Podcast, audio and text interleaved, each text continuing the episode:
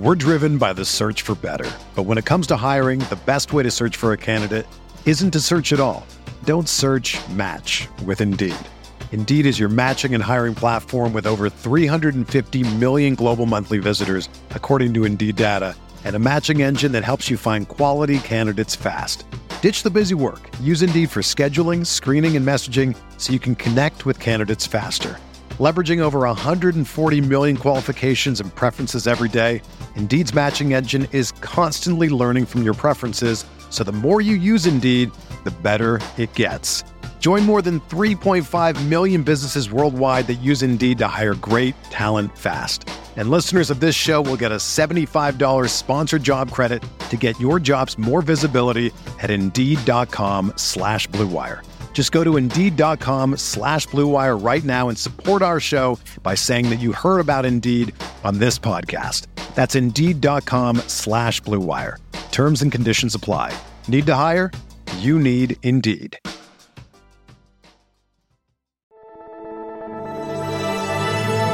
Blue Wire. What's going on, everyone? Nick Falato here, rocking the solo pod to do our annual UDFA roundup. Undrafted free agents for the New York football Giants. All these players are looking to contend for a coveted roster spot.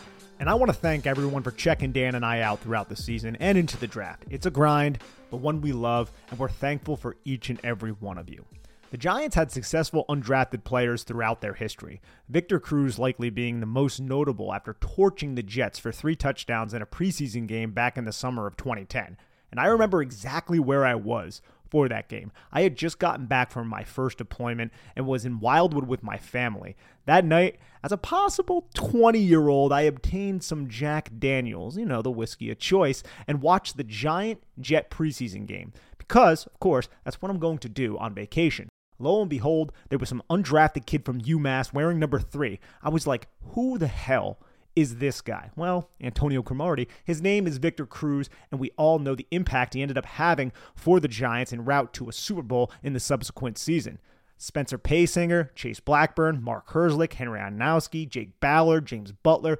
These are some other undrafted free agents in recent memory who carved out important roles on the Giants. Last season, an edge rusher from UNC named Tomon Fox earned a rotational role on early downs for the Giants as a UDFA, and Ryder Anderson earned a roster spot as a minicamp invite, which is fairly uncommon.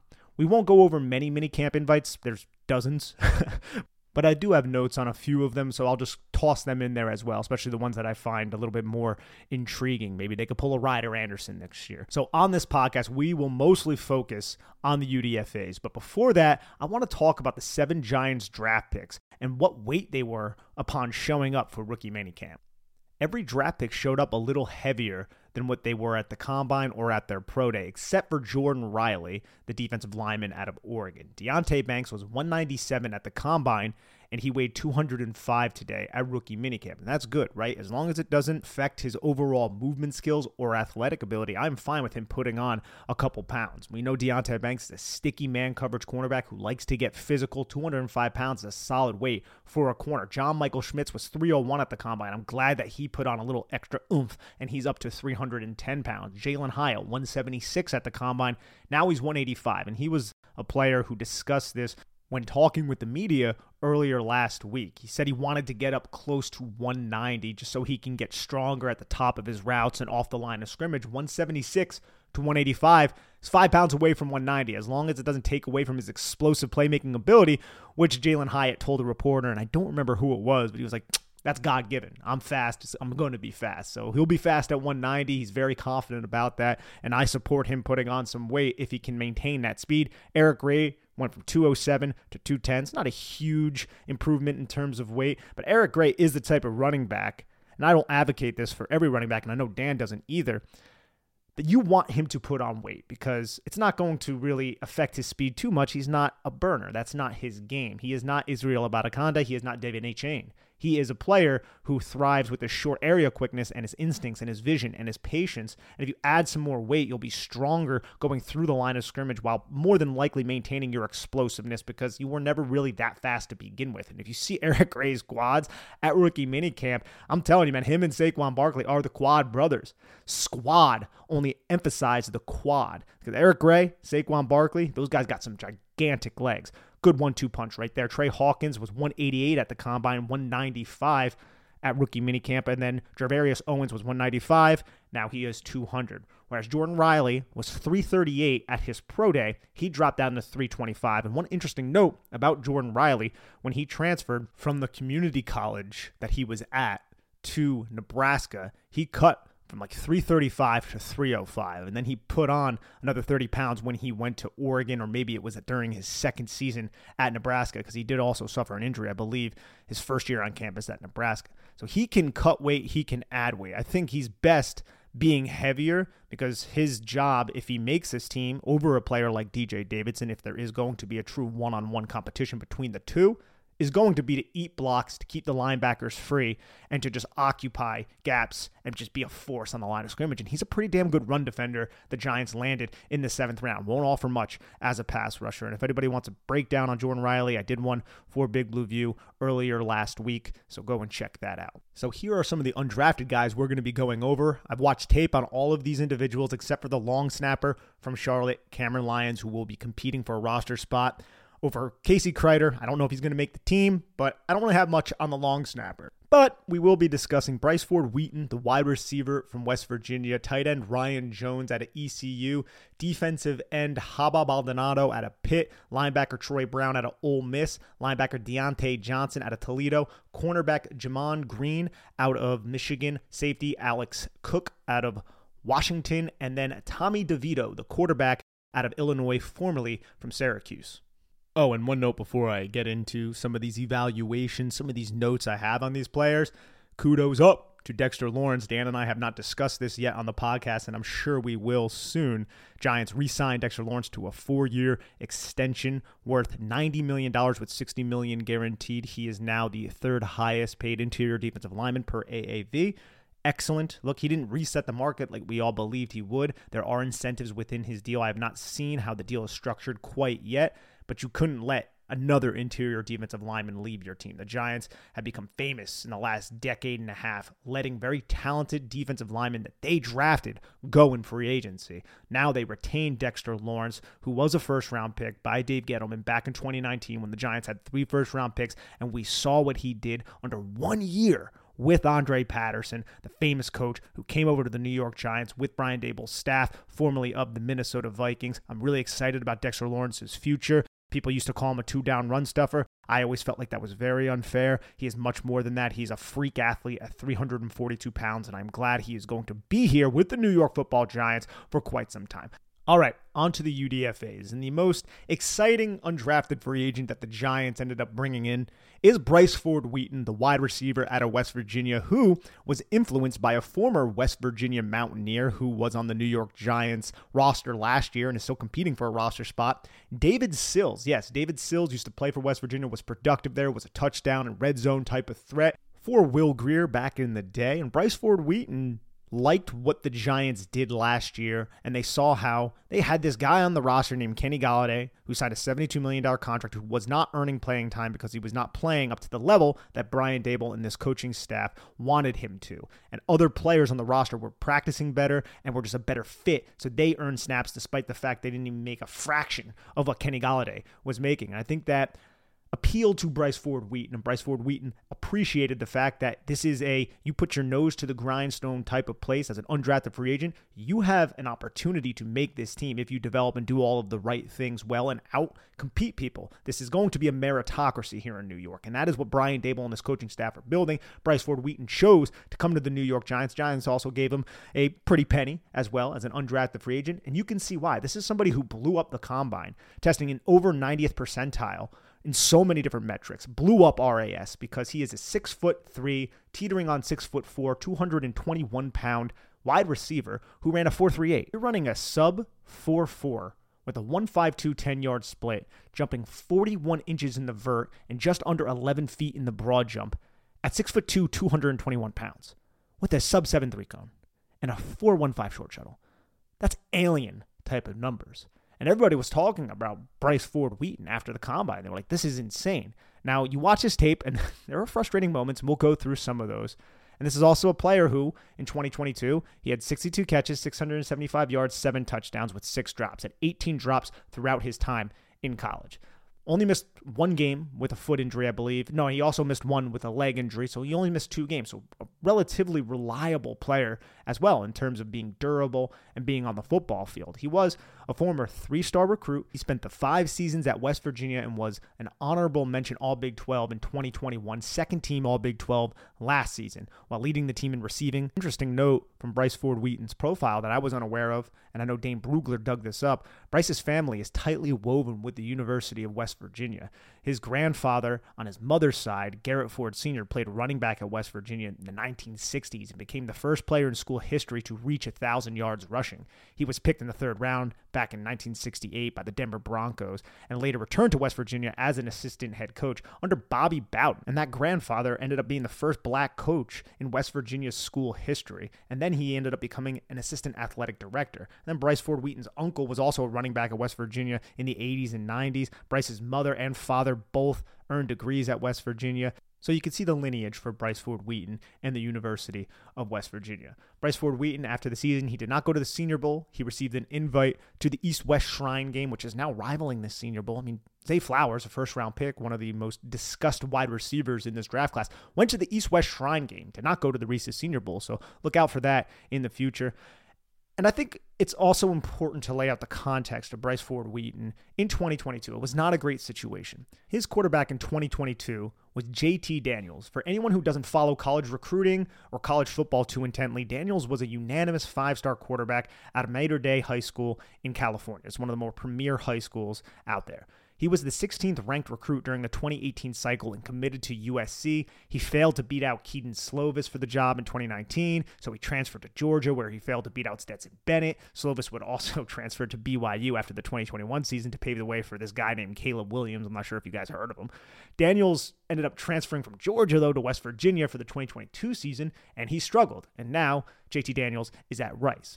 I bring this up because Ford Wheaton has alluring traits that were not maximized. Although we do have to keep it real here, he is somewhat of a frustrating player. I want to be frank, although I'm Nick. Still, he was dominant in his first two games with Daniels against Pitt and Kansas, where he combined for 20 catches on 29 targets for 249 yards and four touchdowns. However, you go through his 2022 tape, TCU, Virginia Tech, those games, Daniels' accuracy issues really limited Ford Wheaton and what Ford Wheaton could do. The ball was overthrown, underthrown, thrown too high, forcing BFW to jump and take unnecessary shots. But one thing I loved about Bryce Ford Wheaton, and I wish he had the stats on this. I really do. I, I didn't couldn't find really anything on this. He drew so many penalty flags. Just so much laundry being thrown. And I watched the Pitt the Kansas, the TCU, the Virginia Tech, and the Oklahoma State games from 2022. And there were just so much laundry being thrown for Bryce Ford Wheaton. The defensive holdings and the DPIs that he forced a lot of these Big 12 defenders is something that stuck out to me. And when you look at him, look, he has an excellent size speed combo, a very fluid player for a man of his size. Incredibly physical. He dominates catch points with authority. Wide, long catch radius. I felt like he flashed impressive contested catch ability all throughout those 2022 games I saw. 52.9% contested catch rate. Great performances, like I said, against Pitt and Kansas. It's one of those things where it's like the sky is the limit for a player like Bryce Ford Wheaton, but holy crap, does this guy make a lot of stupid mental mistakes and drop the football in the most frustrating ways. He blocks his ass off. It's another thing I wanted to bring up. But some of these weaknesses, he's an unrefined route runner right now. He doesn't play as fast as he tests. I still think he plays fast, but I don't think he plays sub 4 4. At least when I was watching his film, it didn't really jump out to me like I was watching a player like a Jalin Hyatt, a Tank Dell, or any of these other players. You'll be like, well, he's this big. I'm like, well, he also ran under a 4 4, and I just don't think he necessarily looks like that on tape. But the silly drops, there are just times where it looks like it's hard for him to catch the football and it's unnatural for him to catch the football. Almost like he's playing hot potato with the football sometimes, where he shoots his hands up to catch it and he doesn't just drop it, it doesn't just hit his hands and fall to the deck. he like pops it up in the air and it's up for grabs for someone to come and intercept, which has happened a couple different times throughout his tape. So that was frustrating to me.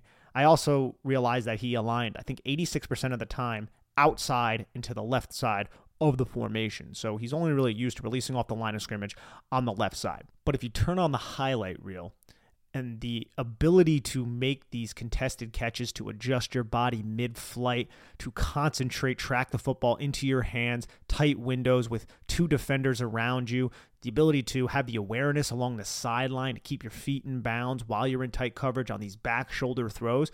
You come away and you say, I completely understand why a coaching staff would look at Ford Wheaton with all of these physical traits and say, let's bring this guy into our building because we can hopefully figure out how to mitigate these mental mistakes, these drops, focus on his route running ability.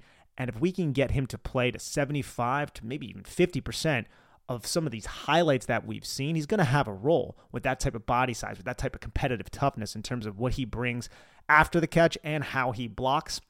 I get it. I understand why Mike Groh is probably excited the fact that the Giants were able to bring Bryce Ford Wheaton into their building. And this is a very loaded wide receiver room right now. The Giants focused on it. The Giants corrected the issues that they've had basically for the last five years. It seems like the Giants, really, since they got Daniel Jones, they haven't really had a, wide receiver, and their wide receivers have been injured. And now they're able to draft Jalin Hyatt in the third round, trade up to get him to add the explosive element. You add Parris Campbell in free agency, another explosive slot type of guy. You're bringing back Sterling Shepard. Hopefully he can be healthy. You're bringing back Isaiah Hodgins. Maybe Collin Johnson can get healthy. Hopefully Wan'Dale Robinson can get healthy. Is Jamison Crowder going to make the team? Darius Slayton is back.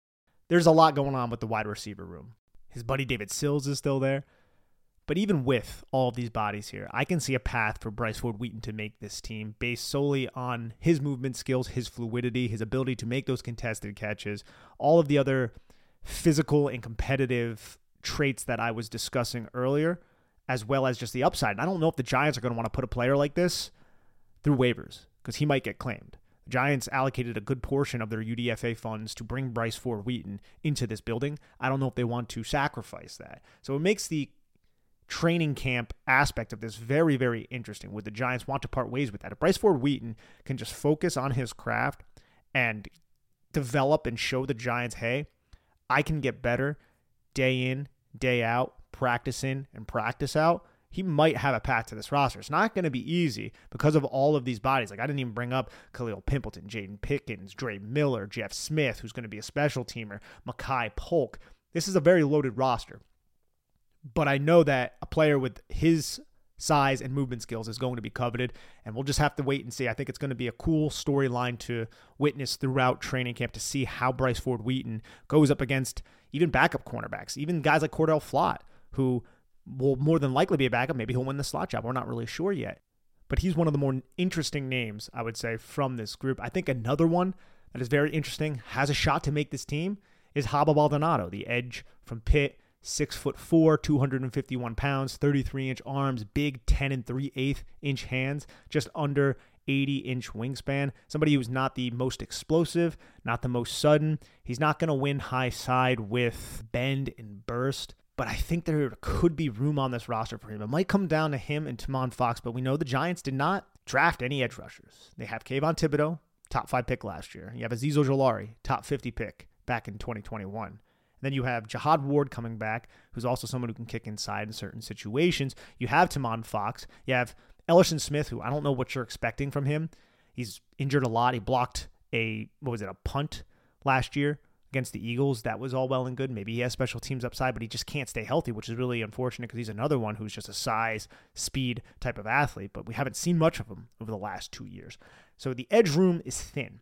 And Haba Baldonado is a run defender. This is somebody who can set a firm edge. And we know Joe Schoen, when he was speaking about Jordan Riley, the seventh round pick out of Oregon, he looks for size, he looks for length, and he looks for knockback. That's what he said. He wants knockback. Well, guess what? Haba Baldonado, and I'm not just saying this because he's from Rome and he's Italian, but he's got knockback. He's got heavy freaking hands, and his hands are precise as a pass rusher. And this is somebody who was productive in college in terms of getting after the quarterback. He had 15 sacks. He had 22 tackles for a loss. Nine of those sacks came in 2021. Some of them were because of his precise hand usage, his ability to win with power, which I don't know if he's going to be able to put a lot of tackles in the NFL on skates, but he does jolt these college level tackles backwards. You put a tight end on him, he's done. The tight end gets tossed to the ground. I saw that and I put some of those clips on Twitter from Haba Baldonado. He's a good run defender. He understands how to run defend. The one play against West Virginia that I watched, and it was cool watching West Virginia that tape because I got to watch Haba Baldonado and then I got to watch Bryce Ford Wheat. So yeah, two for one right there. But West Virginia's offense tried to put a tight end on him, and it was terrible for them. He tossed the tight end to the ground like he was a rag doll, like it was nothing. And I watched his 2021 UNC game. He had this one sack. It was kind of like a cross chop where he got outside and he cornered, and he can bend through contact. He's not the most flexible in his lower half. He's not going to be the Will McDonald or the Azeez Ojulari consistently winning with speed, threatening the edge in that type of manner. But I brought up his precise hand usage before, and I felt like his hands even got better in 2022. I only watched the one game in 2021 against UNC, and he had the one move where he was able to get a sack where his hands were perfect. But I've seen this guy employ club swim moves. I've seen him get to the rip move. I've seen him win inside. I've seen him kind of turn speed to power. Even though there's not a lot of speed there, he has the ability to take like two steps outside to open the tackle up and then go right into the bull rush and just explode low to high and just uncoil his hips through contact to get as much power into the surface area of the tackle to put him on skates to try to pry open the inside of him to get into the pocket and flush that quarterback out. So I've seen that on tape. It's just he's not the most explosive he's not going to be the most exciting pass rusher. The 11 sacks over the last two seasons, I would say a lot of them were on twists, on stunts, or him against tight ends. A couple were him unblocked. So it wasn't like he was just consistently defeating tackles. There were a couple plays where he did defeat tackles. Those tackles, they were terrible technique, terrible pass sets, not taking anything away from Haba Baldonado, who I think can make this team. I do. I think there is a roster spot for him. Might come down to him and Tomon Fox, but I can understand why Wink Martindale would want a big, long, physical player who is really sound against the run, like Haba Baldonado. And he's also somebody who blocked a punt in 2022. So he has special teams upside. He has some injury issues in his past dating back to the 2020 season. He suffered, I think it was a knee injury, missed a couple games last year with a knee injury as well. So that needs to be monitored, see if the doctors check out with the issues that he may have with his lower body. But holy crap, man, physical run defender who is, I would say, smart as a pass rusher, understands angles, was effective on the twist game. He's just not overly sudden or quick. And will that ultimately be his issue going forward? If, if you can't win with speed or at least put yourself into an advantageous position with your speed, can you leverage your strength and your precise hands as a pass rusher? And even if he can't, as we saw with Tomon Fox last year, who wasn't really a pass rusher for the Giants, there was still a role for him because of what he can do as a run defender. And I've seen Haba Baldonado wrong arm and spill runs to the outside. I've seen him set firm edges. I've seen him penetrate and disrupt with solid closing burst to force these running backs either off path or just come away with these tackles for a loss. So I think he's another player who could be in line to at least have a shot at this roster. It's just what can he offer you in terms of pass rushing? But as I said, will that even matter? I'll say this too. I thought Tomon Fox had more of a pass rushing repertoire coming out of UNC, and I felt like he was a little bit more explosive than a Haba Baldonado. And I know the Giants like him, so let the competition begin. That's what I'm all about. Bring in solid to good football players, allow them to compete and let's wait and see who wins. All right, Tommy DeVito, the quarterback out of Illinois, formerly of Syracuse. This is a tough Jersey kid. Giant fans are going to love him. I could see, similar to a David Sills Army, this could be a Tommy DeVito division. He played at Don Bosco Prep when former Rutgers star Mike Teel was their head coach. Jersey High School football represent. Shout out to my cousin Tommy Falato, New Jersey High School Coaching Hall of Famer right there. That's legit. Google it. DeVito is a 24 year old prospect who started at Syracuse, played a lot in 2019, back when he was at Syracuse, suffered through several injuries while he was there, a fractured rib that he played through. He missed games in 2020 with a left ankle injury, lost his job in 2021, so that prompted him to transfer to Illinois, where he started all 13 games in their quick hitting offense, where he had a completion percentage of 69.6%. Now, I watched the Purdue and Michigan games from 2022. When his pre snap reads checked out post snap, he knew and understood what to do with the football, specifically in the quick game. He really released the football quickly, came out of his hands, accuracy was solid. However, when the defense used creepers, dropped players off the line of scrimmage, or rotated their coverage, then DeVito put the ball into some precarious spots. Now, he only threw four interceptions last season. But watching the Purdue game, I felt like he could have threw a couple if the defenders just held on to him. I like how he isn't shy to challenge the field side. I think like his accuracy is solid when he is doing that. He did display the ability to put touch on the football over the middle of the field. He had a play against Michigan on an 18 yard pass in the second quarter where the linebacker acted like he was blitzing and then dropped back and he put just enough touch on it to get it over the linebacker and hit his receiver who was just waiting for the football.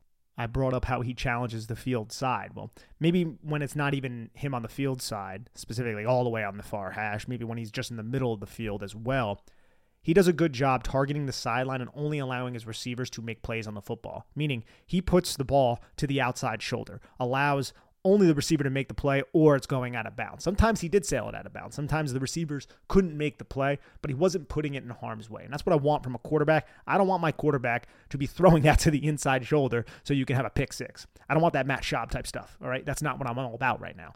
You need to have great placement to the outside shoulder towards the sideline. And if you're not overly accurate, which Tommy DeVito, he's, he's solid accuracy. I wouldn't say he's the most accurate. Then put it more towards the sidelines and out of bounds, so it's just an incompletion and not an interception. And also, like most young quarterbacks, pressure is an issue, right? When he was harassed, footwork wasn't all that great. You get after him, you're not going to have the best time as an offense. I think he's just going to be a fun camp arm, a player who will stick to the practice squad if he develops and keeps as Brian Daboll would say, slinging it.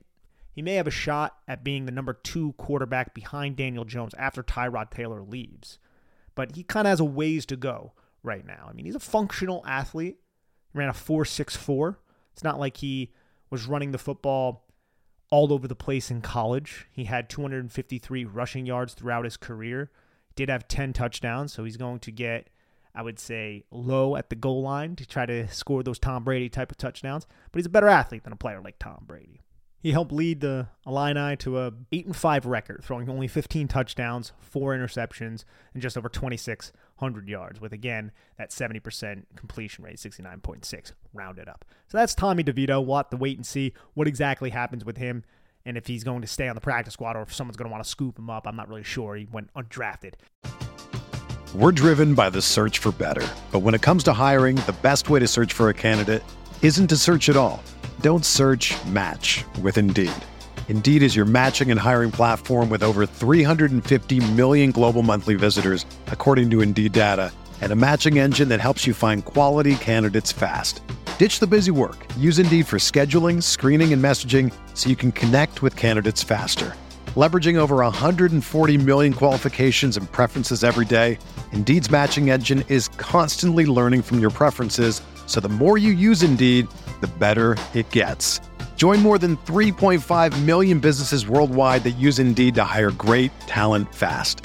And listeners of this show will get a $75 sponsored job credit to get your jobs more visibility at Indeed.com slash BlueWire. Just go to Indeed.com slash BlueWire right now and support our show by saying that you heard about Indeed on this podcast. That's Indeed.com slash BlueWire. Terms and conditions apply. Need to hire? You need Indeed. Without the ones like you, who work tirelessly to keep things running, everything would suddenly stop. Hospitals, factories, schools, and power plants, they all depend on you. No matter the weather, emergency, or time of day, you're the ones who get it done. At Grainger, we're here for you with professional grade industrial supplies.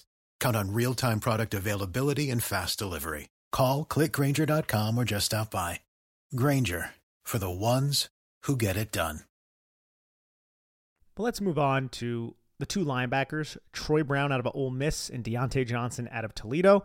So with Troy Brown, Brown is a player who spent the first four years of his career at Central Michigan. He played 41 games with the Chippewas, started 30 of them at linebacker. So he's a player who was really productive at a smaller level of competition. Had 215 tackles, 31 and a half for a loss, six and a half sacks, five picks, and three forced fumbles. He was all conference in 2021, but he ended up transferring to Ole Miss, played in the SEC, was actually all SEC third team.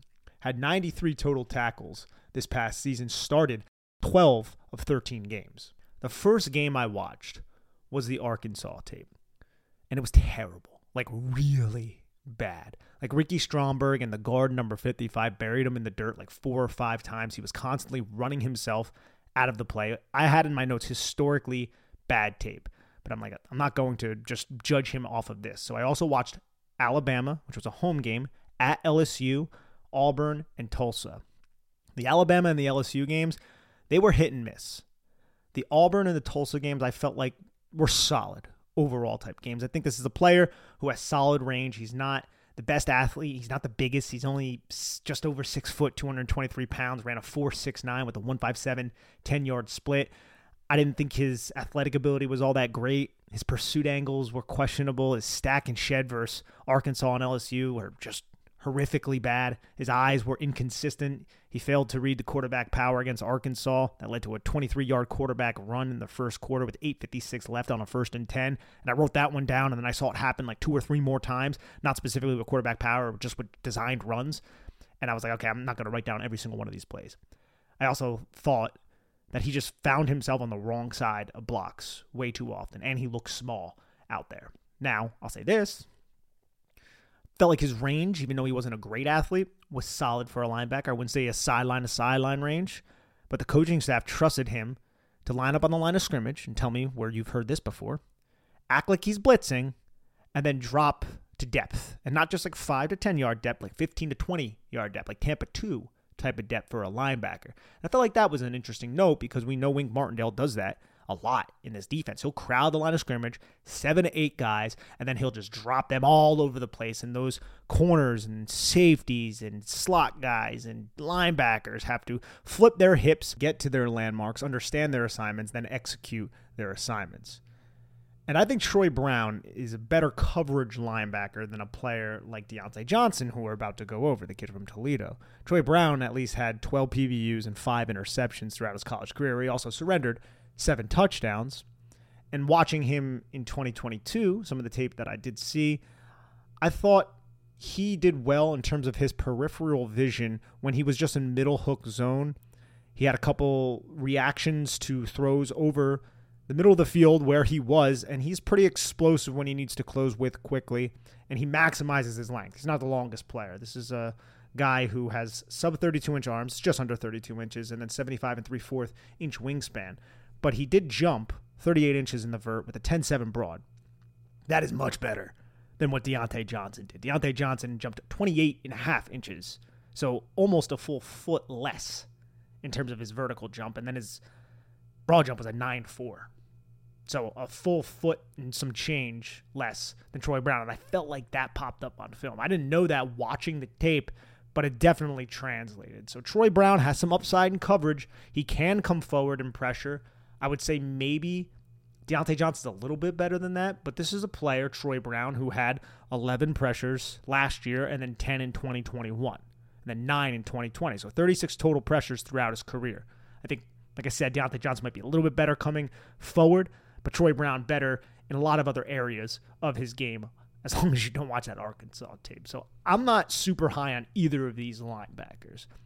But that's kind of how I'm looking at him. And I think that's a good place to transition to Dyontae Johnson, who's bigger, six foot two, 235 pounds, ran a 4.76 with a 1.6 10 yard split. Shockingly bad explosive testing, but he has a longer wingspan. He's almost 33 inch arms and then just under 80 inch wingspan. That's substantially longer than a player like Troy Brown. So that only doesn't help you in coverage, it also helps you in terms of your tackle radius, things of that nature.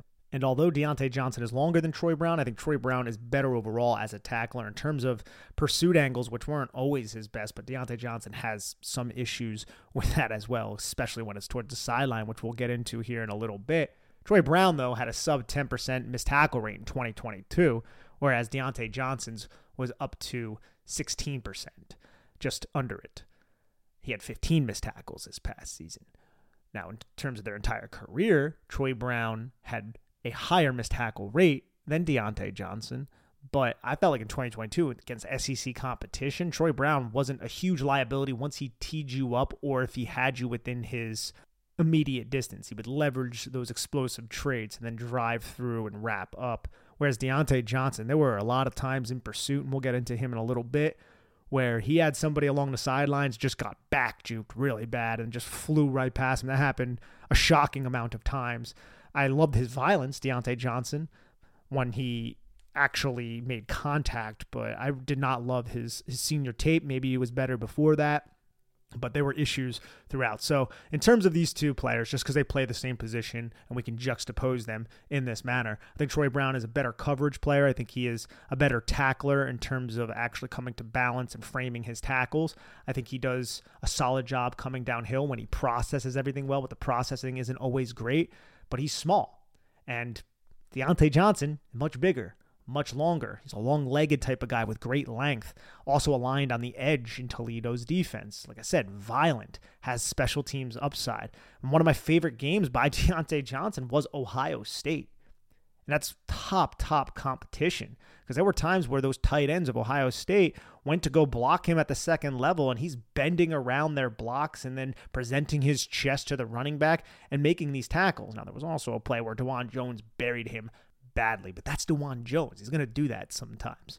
He did surrender a touchdown in coverage, Dyontae Johnson, but he also almost had an interception on CJ Stroud, which I feel like was anomalous because when I'm watching Dyontae Johnson's tape, seeing him in coverage, not great. It's just was an issue for him. I felt like he had really little concept of what was going on behind him in terms of his spatial awareness. And the games I watched was the bowl game against Liberty, at home against Kent State, on the road against San Diego State, and then versus Ohio State. And Ohio State might have been my favorite tape of Dyontae Johnson because there were a lot of just weaknesses in terms of how susceptible he was to the back juke whenever he was in pursuit. His eyes were inconsistent. I didn't feel like he was a fluid mover. I felt like he was lost in coverage, like no coverage upside. He had six PBUs throughout his entire career, one interception, surrendered four touchdowns and I just didn't love him anytime it was a passing situation if he wasn't coming forward. He had 11 pressures last year and 12 the year prior, but he's not overly explosive. So I didn't really love either of these linebackers. I think I've already said that. but if I had to choose one, I think it would be Troy Brown over a player like a uh, Dyontae Johnson. And there could be a spot for one of these linebackers if they really develop, take to the coaching staff, and show that there is a lot of room for growth. And it's plausible, it's possible, maybe not plausible, that that could happen because the Giants did not make a lot of investments in their linebacker spot other than Bobby Okereke. And you're hoping that the sixth round pick from last year, Darrian Beavers, will rise to the occasion. Like Darrian Beavers, to me, watching his tape at Cincinnati, so much better than Dyontae Johnson and Troy Brown from what I've seen. Now, Michael McFadden played a different role in Indiana's defense. But if these two beat out Michael McFadden, that says a lot about Michael McFadden. So I'm not in love with either of these two, but that's another reason why they're undrafted free agents. Allow them to compete. Let's see what they can do. See if they can make the roster as a special teams player who might have some upside, but they're going to need to develop from the college film that I saw. Let's move on to Gemon Green, Michigan cornerback, 6'1, 183 pounds, ran a 4.52 with a 1.5 10 yard split. 31 inch arms, 75 and 1 4th inch wingspan. He's a three star recruit out of DeSoto, Texas. Started in 24 of 42 games and was all Big Ten honorable mention in 2022. He had solid overall tape. He wasn't beat deep all that often, surrendered one catch over 30 yards in 2022, and that was against future top 10 pick Marvin Harrison Jr. out of Ohio State on a nine route. Green had inside leverage from an off position Harrison initiated contact on Green, which created just enough separation, about seven to eight yards off of the line of scrimmage, And then a perfect throw by CJ Stroud led Marvin Harrison into the end zone for six. It was solid coverage, but you're just going up against somebody who's far superior than you, and the throw was way too good. That was a 42 yard touchdown, insane throw, insane catch, insane separation skills. That'll happen against top talent. The other long touchdown he surrendered was against Keon Coleman of Michigan State, which was another perfectly thrown ball but Green was late to get his head around on that play. Coleman adjusted and trotted into the end zone for 26 yards. That play was from the field side, inside leverage, in press with no help over the top.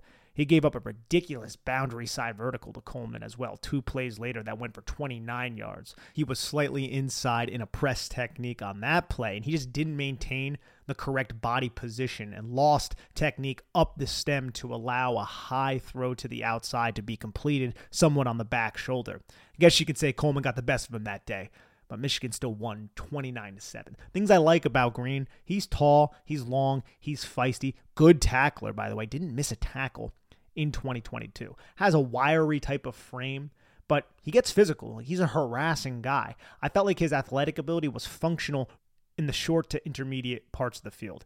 However, he will surrender catches in front of him. But he's that sure tackler, like I said, so his ability to limit yards after the catch was pretty damn solid.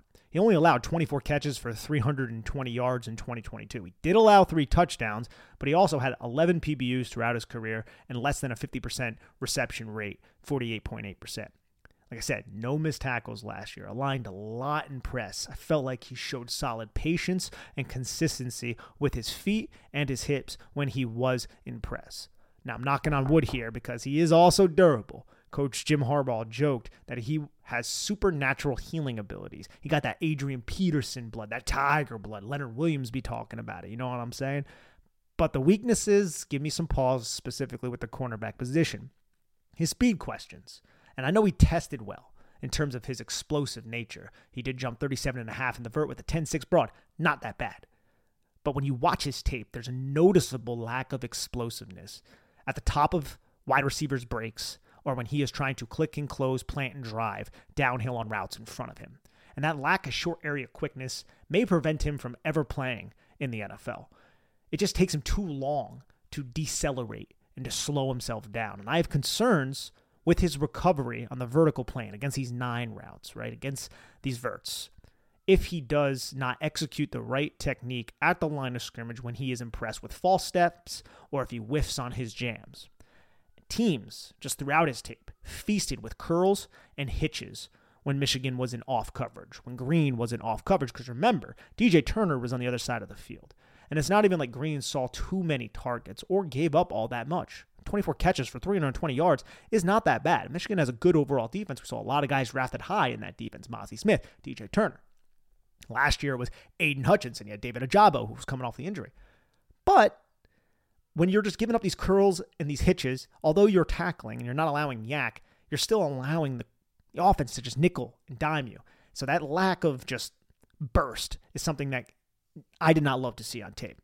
But even when he was in good coverage up a receiver's stem, good throws toward the sideline on comebacks and curls would be completed due to that lack of explosiveness and that lack of change of direction. So this is a player who needs to get his head around quicker to locate the football. It's an issue a lot of cornerbacks have. It's an issue that Deonte Banks has sometimes. He also only had one career interception. So he's not all that productive on the football. So these are things that I feel like Green needs to overcome. And the cornerback room right now for the New York football Giants is deeper, thankfully. Giants added Deonte Banks. Hopefully, a player like Trey Hawkins III can stick on this roster. You have Leonard Johnson, who you brought in. Amani Oruwariye. Aaron Robinson, what will he give you? Zyon Gilbert, an undrafted kid last year. Nick McCloud is back with the team. So Gemon Green, hopefully he could stick on the practice squad. I like his feistiness. I love his length.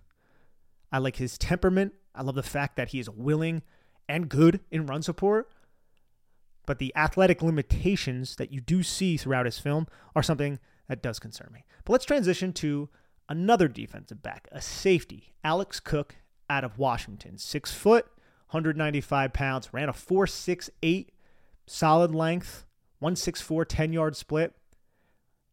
Left a little bit to be desired in terms of his explosive testing. But this is a three star prospect who was a dual threat athlete out of Sacramento. He has good size, played wide receiver in high school, but turned into a full time safety after the 2018 season where he played in 12 games. He redshirt in the previous year, his first year on campus, but he did have one catch for 26 yards in 2018 when he was a wide receiver. But he ended up starting 25 games over his final three seasons in college. Remember, one of those seasons, 2020, was the COVID year. And Cook made that transition to become a safety. Now, he had 28 missed tackles over the last two seasons. It's not great. I watched Stanford, at UCLA, at Oregon, and at Washington State. And I'll say this, though there were plays against Washington State and Oregon where he screamed down to the line of scrimmage and made physically commanding tackles. You see this against UCLA too. Blew up a Washington State running back two yards beyond the line of scrimmage on a third and four from depth. And did the same exact thing versus Oregon on a third and five. It was a quarterback draw. Very impressive, very decisive plays, physical. And like I said, UCLA, he did the same thing against Zach Charbonnet on like three different occasions. I really appreciate that type of mentality, that type of competitive toughness, that type of physicality from a safety, especially one who diagnoses quickly in terms of coming down and executing their run fit, getting low, wrapping up, making the tackle.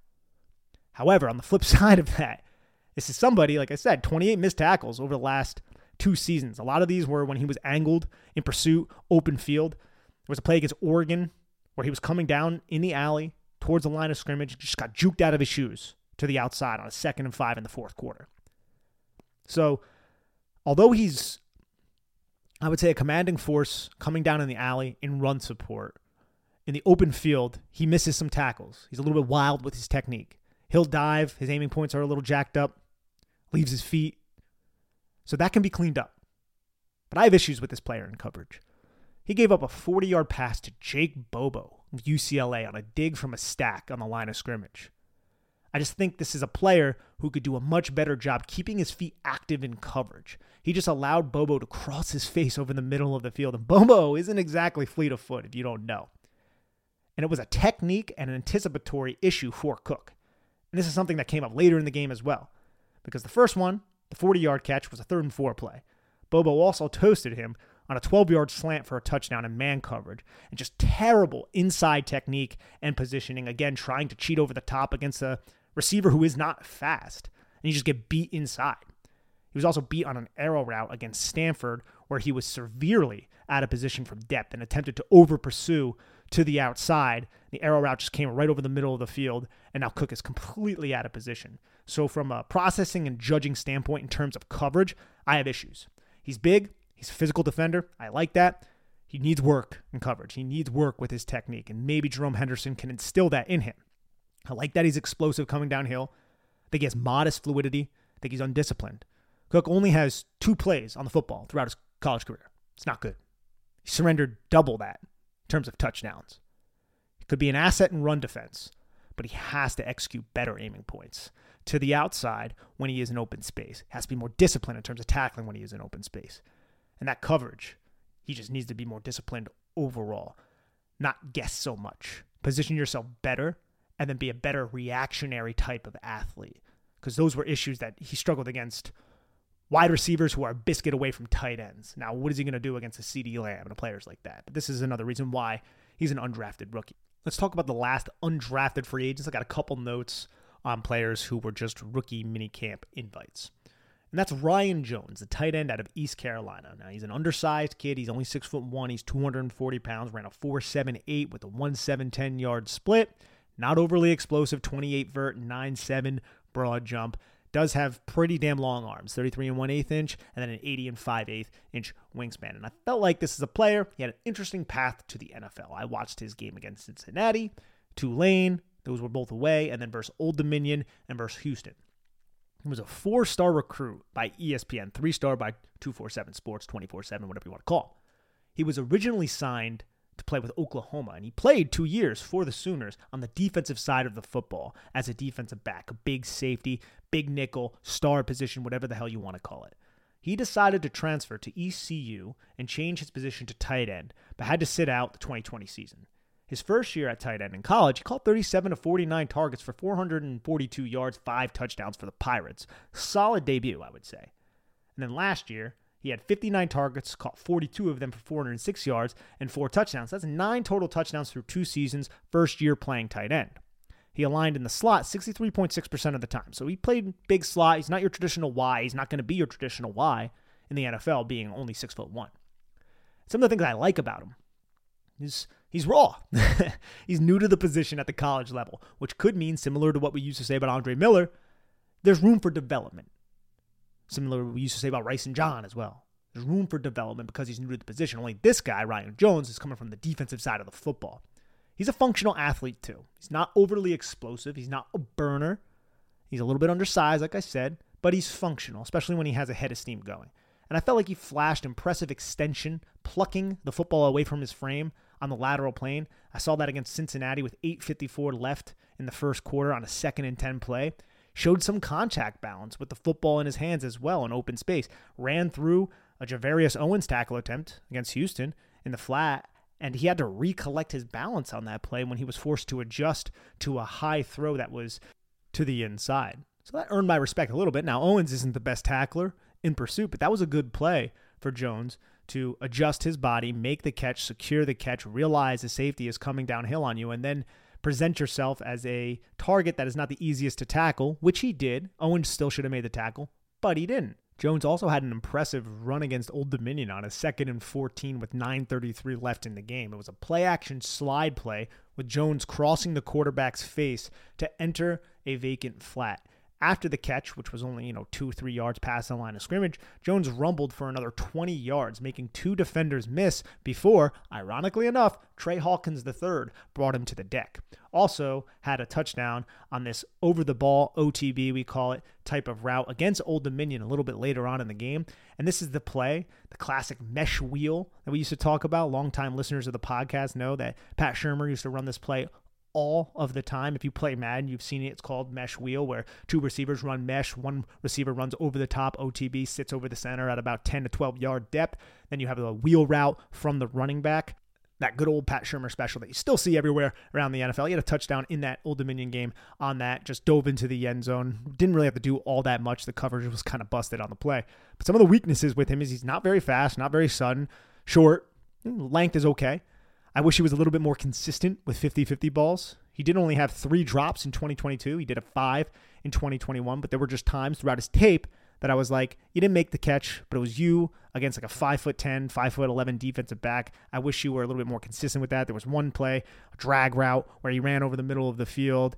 And this is just like a mental thing. He thought he was going to get hit. So the ball was thrown. He looked for the hit before he caught the football, did not secure the football, ended up being a drop. And then you got to talk about him as a blocker. He's not the biggest guy. And even at the level of football that he played, he wasn't really a good blocker. He gets way too high. His feet become inactive. He doesn't mirror, seem to have considerable lack of core and upper body strength versus edge rushers. This happened against Amare Morrison from Old Dominion, where Morrison just kind of tossed him aside. It was just a bad look. I saw one solid block versus Houston when he was out on the move. It wasn't against Owens, but maybe there's some upside in those types of situations, you get him out on the move. He can locate a cornerback, he can locate a safety, maybe a will linebacker, and just, if he keeps his feet active, stay in front of them. But overall, I didn't see much in terms of his ability to be a sufficient blocker at the next level. This is somebody else who's just going to come in and compete for one of those move tight end roles. Giants are pretty deep in terms of the tight end room right now. After adding Darren Waller, having Daniel Bellinger, you still have Lawrence Cager on the roster. They bring in Tommy Sweeney, but undrafted kid, give him a shot. And now there's one minicamp invited player that I actually watch, and it's gigantic receiver out of Central Michigan, Carlos Carriere, I believe is how you pronounce it. He's six foot five, 205 pounds, ran a four five six with a one five eight 10 yard split. Small hands for a bigger guy. Not the longest. I mean, 77 inch wingspan isn't terrible, but this guy's six foot five. You would expect maybe a little bit more length, 32 inch arms. But this is a former three star recruit out of Alpharetta High School in Georgia, the same high school that Josh Dobbs and Jaycee Horn attended. He was a standout guard in basketball as a 150 pound kid. He ends up focusing on football in terms of where he wants to take his career. He originally attended the University of Maryland, where he played under three different head coaches in DJ Durkin, Matt Canada, and Mike Locksley. He struggled to find the field until Dontay Demus Jr. and Jeshaun Jones suffered injuries in 2021, which is when he caught 24 passes for 316 yards with five touchdowns in his final season as a Terp before transferring. He transferred to Central Michigan. Now, Maryland recruited a couple four star kids. The former Florida wideout Jacob Copeland, whose mom got pissed at him for not going to the University of Alabama. If we want to do a little throwback Thursday, if you're listening to this on Thursday, I'm recording this on Friday, so I remember that about Jacob Copeland. But Carriere took his talents to the MAC division, went to Central Michigan. I'm not certain if the impetus to the transfer was the recruiting of the four stars, was the turmoil in terms of all the coaching staffs. I, I, really don't know, but he took his talents to the Chippewa program where he started 11 games in 2022. I watched the Bowling Green game, which was home, and then I watched at Toledo, at Penn State, and at Oklahoma State. This is a player who had 83 targets, 46 catches, and only two touchdowns. And he's gigantic, so it's kind of crazy that he only had two touchdowns. But that's all he had in 2022. This guy ran a ton of drag routes for Central Michigan. He's a big guy, fluid for a big guy. He did run a sub 7.3 cone, mind you. Like I said, elite size, modest wingspan for someone of his size. I admired his competitive toughness and his ability to make plays when they counted most. Specifically in the Toledo game, he converted three fourth downs a fourth and four, a fourth and five, and a fourth and seven. The fourth and five was against press, and his release opened up the inside versus the cornerback, gave himself a little bit of cushion, gave himself a little bit of space. So he has a release package, I would say. I don't think it's the crispest, but he understands at least what to do to create some space in terms of when he is facing press. Speaking of press, he faced Joey Porter Jr. And there was a play in the second quarter, 707 left, where he had a very strong inside release against Joey Porter Jr., who was in a press alignment. He took one hard step to the outside to shift Joey Porter Jr., and then he took his inside hand and he whacked Joey Porter Jr., hit him a little bit in the helmet, could have been a penalty, but he won inside with physicality and with good initial footwork to open Joey Porter Jr. up and to give himself an alley to at least present a target to the quarterback. And then he also beat Joey Porter Jr. a little bit later on on an inside release in the red zone on a second quarter, 629 left on a second and 10 play. Now, he had 18 targets and 11 catches versus Penn State, but he only saw Joey Porter Jr. about 20 times in the game. So a lot of his catches, they were just on drag routes, which are a lot of his routes, which we'll get to here in a little bit. He did have a one handed catch on a drag route that went for 11 yards on a second and 10 versus Penn State. Had another play against Penn State where he caught this high drag route that exposed him, and his chest was totally exposed for this defender who was coming in to just absolutely nail him. And I loved how he was able to secure the football, get low after the catch, absorb the contact, spin off, regain his balance, and then get north for a few extra yards. Thought that displayed good overall coordination for a guy of his size, especially some physical actions at the top of his breaks are also parts of his game that I love, man. Against these curl routes versus Penn State, he was doing the Mike Evans, just pushing defenders and being like, "Yo, this is my this is my turf right here," and it wasn't called. Should be because that's OPI in my opinion, but it wasn't called at the collegiate level. You don't see that called enough at the NFL level. If you're listening to this podcast and you've been listening to me for a while, you know I have issues with that. But hey, if you're going to get away with it, use your physicality and use your strength. And this kid's got some good play strength for a training camp invite. He also had a beautiful catch in double coverage along the sideline versus Bowling Green that went for 22 yards. He just hung up in the air and plucked it well away from his frame over two defenders. I wish I saw that a little bit more consistently on tape but he did put it on film. It's within his skill set. I just don't think he's always consistently the best in terms of contested catch situations. I also saw some snaps of him in line through a beautiful block versus Penn State on a safety from a reduced alignment that sprung an 18 yard rush at the beginning of the second quarter. Again, I'm talking about Carlos Carriere. If I'm saying the last name wrong, I apologize, but he's a Central Michigan camp invite six foot five wide receiver. Some of the weaknesses of this player, though, he's high cut in the hips, long strider, which I don't know if you want to consider that a weakness, but that's just what he is skinny legs. Has some pretty damn skinny legs. When you're six foot five, and you're not the biggest, and you're just north of 200 pounds, you're probably gonna have some skinny legs, and he does.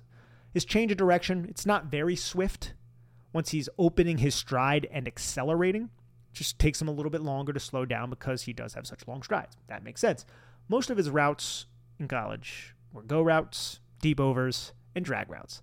Limited route trees. That's something he's going to need to expand on. I'm sure he could take some pointers from Jalin Hyatt because Jalin Hyatt hears the same criticisms and he would vehemently disagree with the fact that he is just somebody who can't run routes. And I already brought this up, but the contested catches. I wanted him to be better at the catch point. Like, use your size to your advantage, use your strength to your advantage. And he was a 33% contested catch player in 2022. And I just think he's a player who should be better in that situation.